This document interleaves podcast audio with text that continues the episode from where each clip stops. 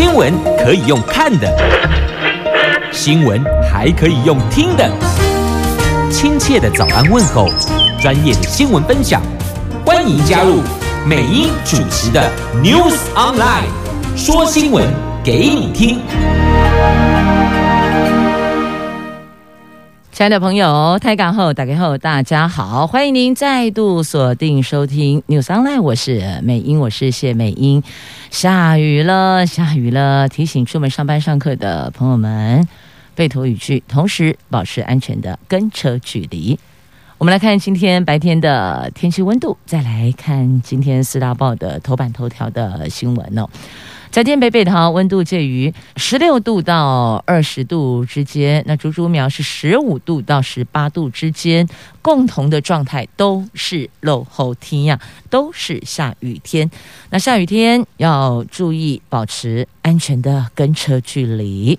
好，接着来看四大报的头版头条，来中时跟自由都是跟疫苗有关的，那么联合跟苹果是跟。F 五一在演训的时候发生的坠机，那现在寻获了失联飞官的头盔。好，那中时在疫苗的部分是专家质疑国产疫苗赶着上路，到底在急什么？台湾疫情并不紧急，那卫福部是不是应该要让厂商走完三期的试验呢？好，那《自由时报》头版头条讲的是呢，这个中国胁迫巴拉圭用什么呢？疫苗，他们的疫苗外交启动了哦，要他们跟台湾断交，那就可以换疫苗。那巴拉圭则说这个是损害国家主权呐。那我国外交部也痛批疫苗不该沦为政治操作。好。这是忠实自由讲的是疫苗，只是不同的方向哦。一个是中国用疫苗去干预到我国的外交，那忠实讲的是国产疫苗赶着上路，到底在急什么？那联合苹果则是这一次的。F 五一坠机事件的后续，好嘞，我们看详细的新闻内容。我们现在来关注的是 F 五一的部分呢，到底撞击之前发生了什么事情呢？这个在今天苹果头版新闻的标题，那说在变换队形的时候，机首机尾擦撞，才导致。这次的意外，那联合呢？重点是放在寻获了失联飞官的头盔哦。那么潘颖尊跳伞之后，有可能是被吹向了九鹏山区。那到底是不是座椅弹射逃生而致命的呢？那 F 五一战机将更换弹射椅。好，这两报切入角度不太一样，那着重的内容也。不太一样，来我们看苹果跟联合头版头条的新闻的 F 五一的后续哦。这台东志航空军基地的两架 F 五一战机前天空中擦撞失事坠海，造成了飞官一死一失踪。空军内部人士透露，这次事件导因是四架 F 五战机前往屏东佳冬靶场进行。对地炸射训练，二号机训练时脱靶，甚至还飞错位置。那一号长决定要放弃训练，下令返航。那不料在海拔一万四千尺高度进行队形变换的时候呢，四号与二号机发生。机首机身尾擦撞的事故，才导致这起坠机事件。那前天事故发生之后呢，中尉飞官罗尚化罹难，国家搜救中心及军警持续的搜救失踪的上尉飞官潘颖尊。到今天凌晨零点，平面媒体截稿为止，已经搜救了三十三个小时，还是没有。消息。那对于整起事件发生的原因，那各界殷切希望知道真相。那军方也组成了专案小组深入调查。那媒体也接获。独家消息让当时事故经过的轮廓逐渐的浮现。那他们有人指这起事件是菜鸟带菜鸟才酿成失误的。根据内部空军的知情人士指出，前天训练的时候，一号机完成照准任务训练航路后返回。云层上，轮到二号机从高空进行对地照准，但是二号机不仅疑似找不到目标区，甚至在执行照准训练之后，并没有返回原来规划的。待命区，而是直接往南飞。那当时一号机因为没有看到二号机在待命区，所以就展开呼叫，呼叫二号机。因为按原来的这个内容，它是得要到待命区。那一号机应该是可以看得到它，就不会垮掉，紧赶叫啊，就赶快呼叫。那三号机回复说有看到二号机，依照预定科目进行对地炸设，但没有看到它返回待命区执行，所以等于说呢，一号、三号都没看到二号机。那基地对地炸设训练并不是使用实弹，而是战机上有电子靶，地面靶区有。感应器，他们等于说是电子靶对感应器执行训练，战机从待命区进入炸设航道，同步要降低高度。在进入靶区之后，战机感应到讯号，就叫做命中，所以不是实弹哦，就这样就是命中。如果没有感应，则是没有命中，就叫做脱靶，脱离的脱哦，脱靶。那担任这个长机的一号机，因为二号脱靶。所以判断这项训练已经失去基本对地炸设训练的意义。这个时候又发现二号机出现在加东靶场以南，所以就下令停止训练，编队返航。好，那停止，我们就收队哦，返航。那当时海拔九千尺，高空有云，所以一号机跟三号机，那四号机与二号机就进行编队后。穿云，穿透的穿，云层的云，穿云到高度海拔一万四千尺的高空的时候，在中午的十五点零六分，一号机下令四号机跟二号机进行变换队形，准备以四机编队的方式飞回去制航基地。就没想到指令才刚下达，一分钟后就等于是。中午的三点零六分下达指令，就一分钟后三点零七分，一号机、三号机就看到四号、二号机两机擦撞，发生了机首撞到机身尾的状况。事情就是这么来的。好，这个是空军内部知情人士对媒体所透露的哦，就是昨天、前天发生事情的状况。那罗尚化飞官的弹射伞没有开哟，意外发生之后呢，国搜中心立刻展开搜救。空军参谋长黄志伟前天指出，当时一号机、三号机看到有战机的碎片及战机弹射已弹出来，但不知道是因为撞击弹出去，还是飞行员自行弹跳。哦，这个还要再去了解。但是在发现二号机飞行官罗尚化中尉的时候，他身上的降落伞并没有张开。那根据不愿意具名的飞行官分析指出，这也是显示罗尚化在弹跳的时候可能已经无法自行拉伞，因为一般一定是赶紧有弹射伞，有所有的可以救命保命的这些设备，那个瞬间都要赶快启动，但没有打开，那就有可能。他那个时候已经无法自行拉伞了。那对于这一次的空军擦撞酿飞官一死一失踪，空军司令部说，有关肇事原因目前由专案调查小组查证，请外界不要多加揣测、妄加臆测，一切留待军方厘清之后再统一的对外说明啊。好，这是在苹果头版版面。重点放在这事件到底是怎么回事哦？那么联合报则告诉大家，目前搜救进度找到了失联飞官的头盔呀。那上位飞行官潘颖尊。目前还是处在失联状态中。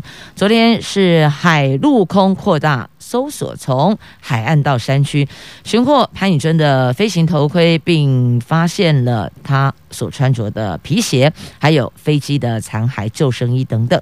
那研判他在跳伞之后可能被风吹向了旧棚山区，所以两栖蛙人及陆军特战兵执行搜索，搜救人员几乎没有休息了，但小咪片刻就立刻出动，要赶紧把握黄金救援的七十二个小时，也就是不放弃任何的机会和任何的希望，务必要把人找回来。那目前找到头盔，找到飞机的残骸，还有皮鞋跟救生衣，但还没有找到人。所以呢，两栖蛙人跟特战兵上山继续的搜寻。那那我们能做的就是集气齐祷。来看这个《中国时报》专家质疑：国产疫苗赶着上路啊，到底是在急什么？不是应该有三期试验要走完吗？那台湾疫情目前来讲，并不是非常的紧急。那为什么不让厂商走完三期试验就要赶着上路？到底是得丢给虾米嘞？国产疫苗还没有完成第二期临床试验。卫福部长陈时中就透露，这个月就会和两家国产疫苗厂签约，并指出，国产疫苗在完成二期临床试验之后，第三期将改采替代性的试验。如果中和抗体效价浓度和国外大规模第三期临床试验结果相当，表示疫苗是有效的，就能够紧急授权上市。但是台大教授陈建伟质疑。他指出，美国食药署和欧盟最新疫苗紧急授权准则是要看疫苗能不能够真正的预防重症，而不是看中和抗体。台湾在没有疫情的情况之下，应该让国产疫苗走完三期试验，才能让国产疫苗成熟发展。那台湾疫情目前并不紧急，那国产疫苗却赶着上路。到底在急什么呢？他指出哦，中和抗体浓度一样不等于有效。那么，欧盟、美国食药署跟欧盟的授权准则是要看疫苗能不能真正的预防重症。那我们当然要的也是这个疫苗有没有消毒啊，能不能够预防重症嘛？那陈志忠说，国产疫苗程序 WHO 是认可的哦，他们是认同的。那担心。到底有没有保护力？那没有保护力的数据的疫苗，你是拿民众当白老鼠吗？这个是今天《中国时报》头版头条的新闻内容。翻开那一页的 A2 版面，还有报道：这防疫最高指挥官发烧了，怎么回事呢？这卫福部长陈时中。陈时中跟行政院长苏贞昌，他们俩一块接种全台湾第一剂的 AZ 疫苗之后，昨天晚上陈时中现身公开场合，表示自己接种当天晚上开始轻微的发烧，而且肌肉紧绷。不过他强调，打疫苗就是平常心，不会怕的啦。那这两位，一个院长，一个部长，两个人把手臂哦，这个献出催针，就告诉大家疫苗 OK 的。不过呢，即便他们两个在这里告诉大家不会怕，没问题，我先打。但是第一天接种人数也不到两千人呐、所以部长说这个速度可以再快一点，就指这个接种疫苗速度可以再快一点点呐、啊。那目前六都来看，高雄是最多人响应的，桃园是第二多。我们是针对。符合第一顺位资格的哦，那么施打桃园是第二多。那轻微发烧跟肌肉酸痛，这都是正常的。所以你看，你单看新闻标题，你也会惊讶掉哈。防疫最高指挥官发烧了，他怎么了？所以不要被标题吓到，把内文看完，抓重点了解。我讲的就是施打疫苗之后的轻微副作用。呃，大概看个人的体质吧，有的人状况比较强一点点，有人比较弱一些些，甚至没有什么感觉。好，目前我们有一千五百七十八人接种疫苗，但陈时中觉得说这个速度可以再快一点哦。好，结果我们这儿的接种速度希望能快一点，那对岸速度够快的，这个疫苗已经丢到巴拉圭去了，而且拿疫苗换什么？换断交。跟谁断交？跟台湾啦，总不会是跟中国吧？所以胁迫他们要这么做。疫苗在这里，想不想要疫苗？好，要疫苗去跟台湾断交。而就是要那样。这中国打击台湾外交空间，真的是无所不用其极。巴拉圭外交部二十二号指出，有自称中国代理人的单位提出了和台湾断交作为疫苗采购的交换条件。这个不合理，而且损及主权，也不该利用各国保护人民健康的努力追求政治利益呀！外交部痛批疫苗不该沦为政治操作。外交部拉美司长于大盘于大雷昨天就批评，疫情蔓延，疫苗不该沦为政治操作的工具跟手段，反对任何一方以附带条件提供疫苗。破坏台湾和友邦的邦谊呀！这巴拉圭外交部二十二号公布的，已经取得印度跟。卡达捐赠的六十万剂的疫苗，那第一批的疫苗最快在礼拜天可以抵达。另外呢，这供应平台机制第二批六万四千剂疫苗也将在这个礼拜会运达。所以巴拉圭政府也正和 AZ 洽谈疫苗。那我国基于友好邦谊，在既有双边合作架构下，也透过不同管道协助巴拉圭取得疫苗。所以要新闻要看重点哦。那在既有双边合作架构下。协助透过不同管道协助巴拉圭取得疫苗，重点得加了，到底是怎么个协助法？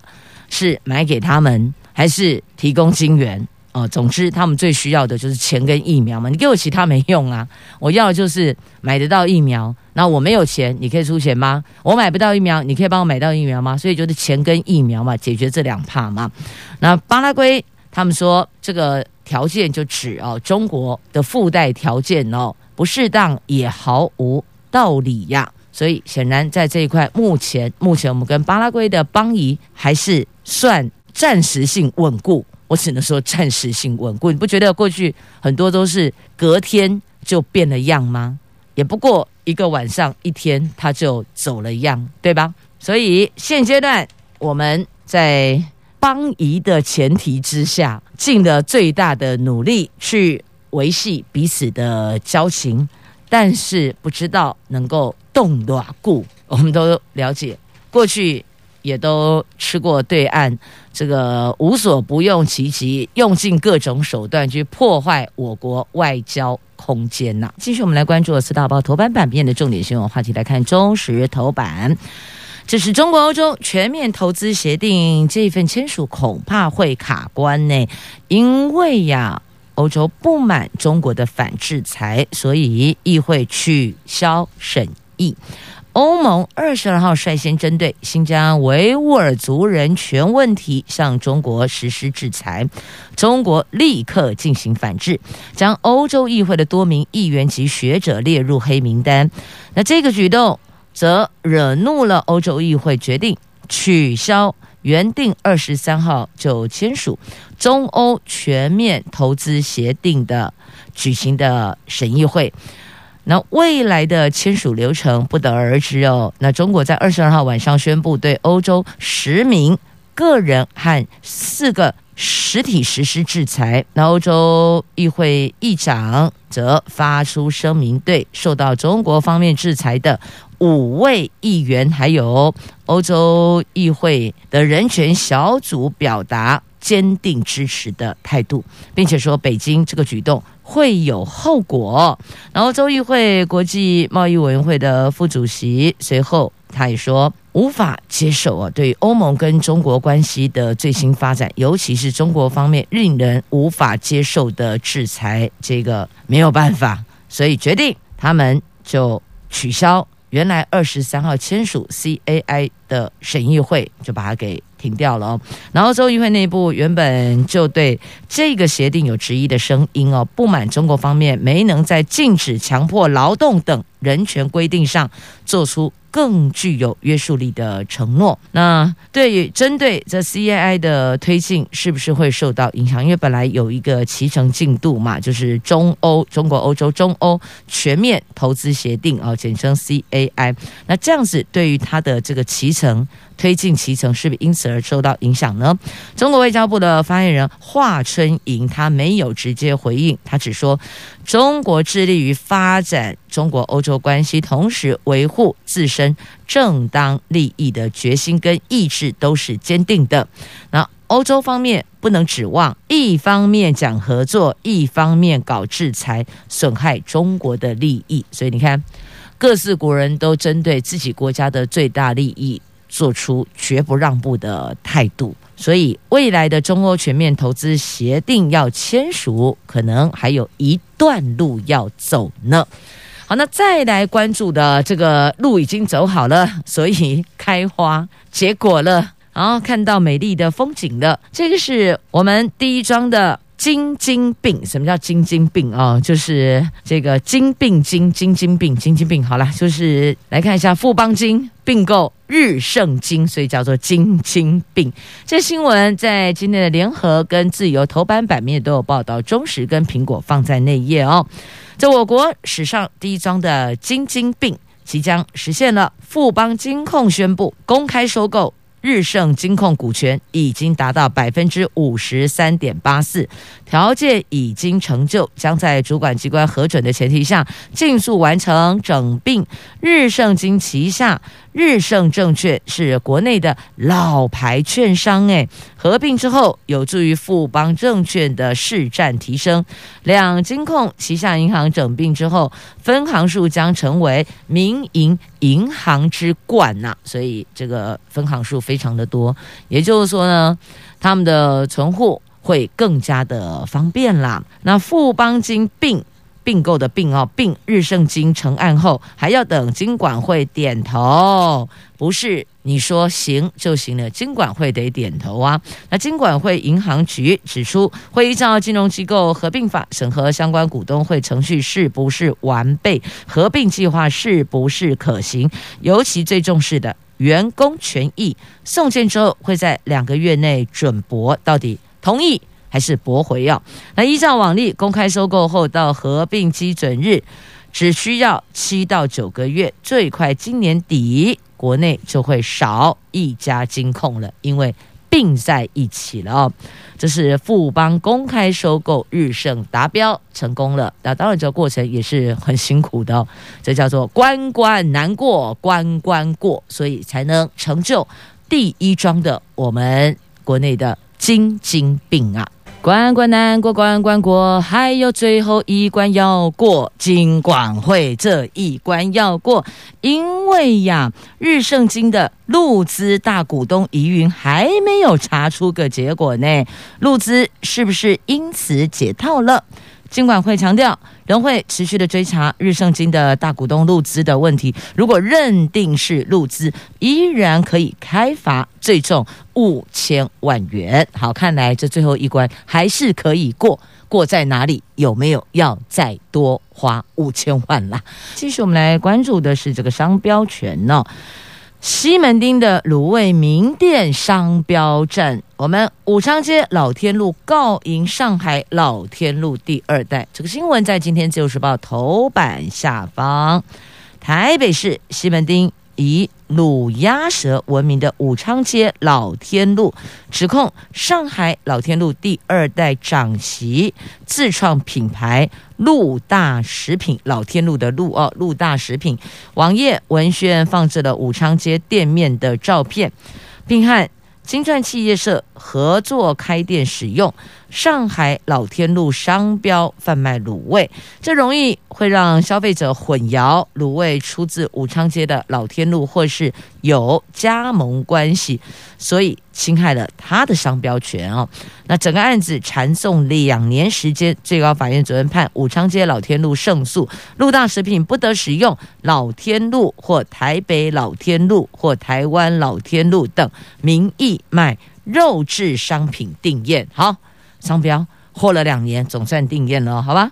不能用老天路啦，台北老天路，台湾老天路，那你用台湾老天鹅，你觉得怎么样呢？好，这是商标权的问题哦。所以呢，如果有股东后来拆伙，那可能就商标归谁得律定清楚，要不然后续也是得上法院对簿公堂。这个在司法程序上也是挺耗时间的哦。所以新工后请凑要。柴火要分家，那弄清楚之后再继续前进下一步吧。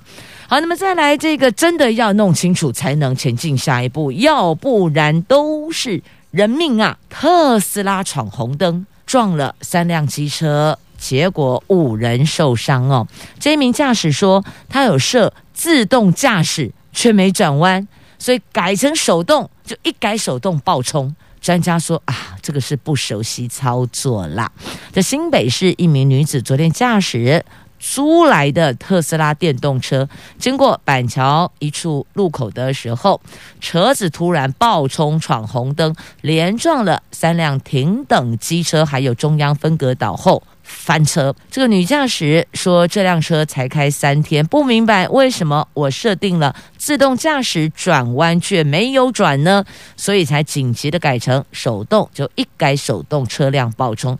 专家认为，这驾驶人可能不熟悉操作，市区其实也不适合使用。”自动或半自动驾驶啦，所以预醒说的朋友们，即便你的车子有自动驾驶，但还是得看当时你所行驶的道路环境是否合用自动或半自动驾驶。有的地方是都不可以，通通得自己手动啦。那踩刹车板是可以解除原来设定的哦。那有人说，其实哦。自动驾驶是无法完美判读的，因此还是要我们驾驶人自己要看反应去做调整哦。好，这是因为可能是因为不熟悉操作，所以才发生了这个事情啊！你要知道哦，任何的设定，只要你踩了刹车踏板就解除了，所以先弄清楚是不是踩。踏板刹车的哦，我们一个油门一个刹车，踩刹车踏板就解除原设定。所以买新车的朋友在买车的时候都一定要询问清楚到底功能为何，而且要非常的熟练，因为交通工具上了马路，它随时变身就成了杀人工具呀。好，再来关注这个也挺诡异的哦，公车撞到人，司机完全没有感觉，因为后续调所有的路口监视器，这位。司机的行车速度依旧正常，那么跟乘客互动也都正常。后来是回到了站点接获警方通知，才知道虾米会刚刚撞到人了。可是他完全没有感觉，而且也没有任何乘客，也没有任何其他用路人或是目击者去告诉他去拦车去拍打公车说你撞到了，他完全不知道。怎么会这样呢？专家说不排除有可能是。视线的死角，当你专注在左边，你可能就忽略右边。司机说，那个路口刚好有一辆黑色的自小客车要超车，所以他很注意那辆车的动向，避免碰撞。可能因为这样，顾了左边、右边的视线死角，就那么一两秒钟忽略，没看到碰到人，完全不知道。而这名八十六岁的老妇人是拄着拐杖走在行人穿越道，要穿越马路，但因此命丧轮下一样。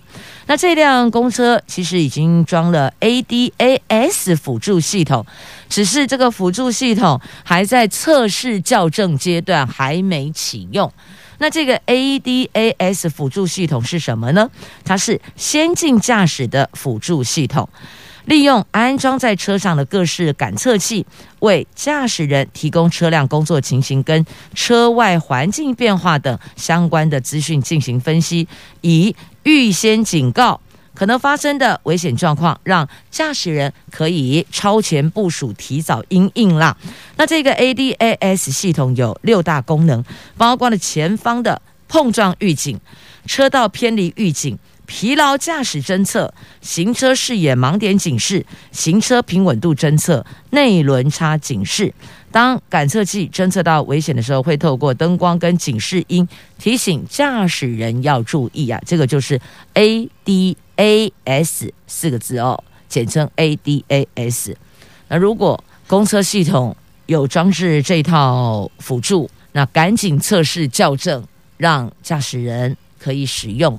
增加行车的安全吧。昨天晚上在青埔的国际棒球场哦，昨天在这里有桃园首场的赛事，而且昨天是向医护人员致敬啊！昨天有邀请医护人员到场，桃园医院还有联兴国际哦，到现场来观看球赛。那昨天这一场球赛呢，最后七比四，好，昨天是魏全龙对上桃园啊，桃园队那。为了保护未来的王牌徐若曦，徐若曦是咱同的囡仔呢，只是他加入魏全龙哦。那昨天魏全龙只让徐若曦主投四局，第五局起动用投手车轮战，在曾桃龙满贯炮带领下，最后终场七比四击败乐天桃园，终止三连败，也让原队今年的桃园主场首战就吞败。其实昨天的。比赛一直七比一，七比一，七比一，好就好不容易跳七比二，后来怎么跳到七比四的？你知道吗？因为桃园市长郑文灿下场跟乐天女孩一起跳啦啦舞，一起扭动。您要知道这不容易诶。你看旁边都是这个过去叫 Lamy Girls，现在叫乐天女孩哦，身材窈窕，舞动轻盈。但你能想象吗？我们。台湾市长郑文灿这个非常努力用力的这个是扭腰摆臀，但是也真的很奇怪，很神奇，真的，他一下场，一开始为桃园队加油，他又讲了哦，毕竟这个桃园队嘛哦，不管我们桃园孩子未来到哪一队，他还是只能坚定支持桃园队。好，回到这个话题上来讲，他努力的扭腰摆臀的加持下，果然一次拿两分，本来七比二，然后就变七比四，哇！主场粉丝超级欢呼。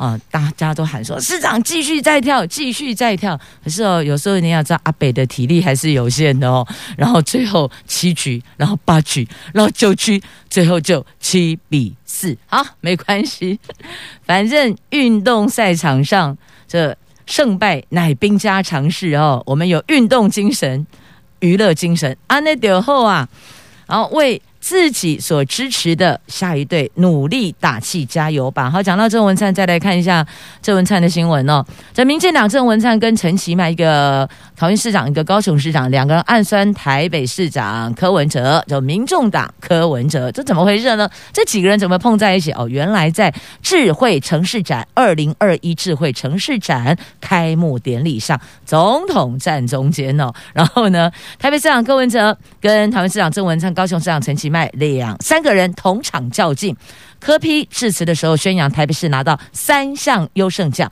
台湾在疫情后要做数位转型。那郑文灿则暗酸柯文哲，说得奖不是唯一目的，最重要的是要好用，要能解决问题。那陈其迈随后强调，中央研发的居家检疫系统没有其他国家可以复制，所以就打脸。柯批说的疫后数位转型啊，所以在这一场数位城市呃智慧城市展的活动上，就闻到了浓浓的绿营的两大诸侯联手围剿柯批火药味超浓的，这个叫做什么？叫做先联合次要对手去打击。主要对手，这未来这陈其迈当然也是想要往北走，前进凯达格兰大道嘛。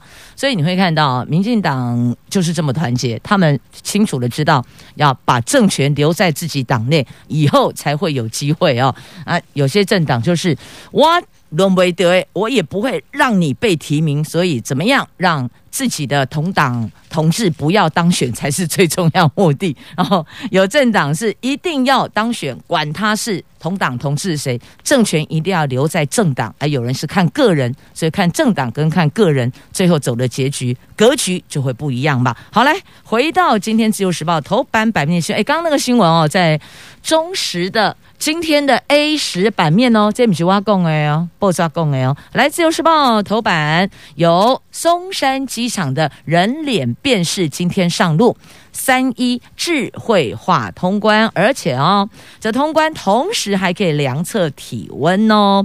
这后疫情时代，交通部加速推动全国机场智慧化，松山机场建置了全台湾第一座的人脸辨识三一智慧化通关系统，今天启用，旅客。进入管制区前，就可以在 eCheck 系统进行护照登机证、人脸三合一辨识查核，只要短短的十二秒，六秒加六秒，十二秒就可以完成，不再需要经过航警等管制人员进行人工查核。随后通过移民署通关系统，还有登机门系统，也你只要出示登机证，五秒内就登机，所以十二秒加五秒，十七秒完全结束。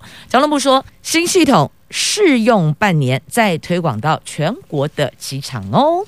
好，那再来要关注的，这个是水。苗栗、台中四月七号或八号会启动公五停二，水情吃紧了。经济部长预告，我们先做好最坏的准备，先做最坏的准备，那再糟也不会比这个糟了哦。好。那这个有没有很糟呢？数位身份证喊卡，结果呆账三亿，最后人民买单，因为印制厂要内政部负责啊，啊你们就发包了，我做啦，结果这一笔钱谁来买单？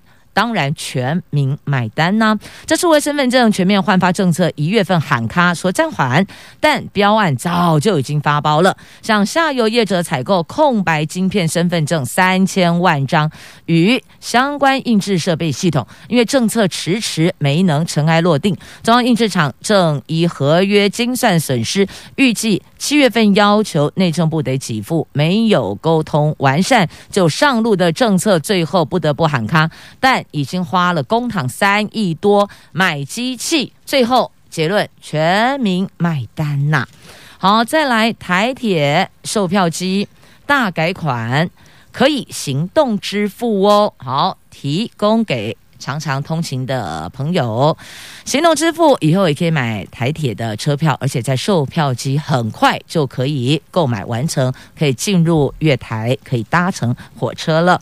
好，这是在今天节目。提供给您的话题，那详细内容您就自行翻阅了。同时也谢谢朋友们收听今天的节目，我是美英，我是谢美英，祝福你有愉快而美好的一天。虽然下雨了，但是心情还是要美丽的哟。我们明天空中再会了，拜拜。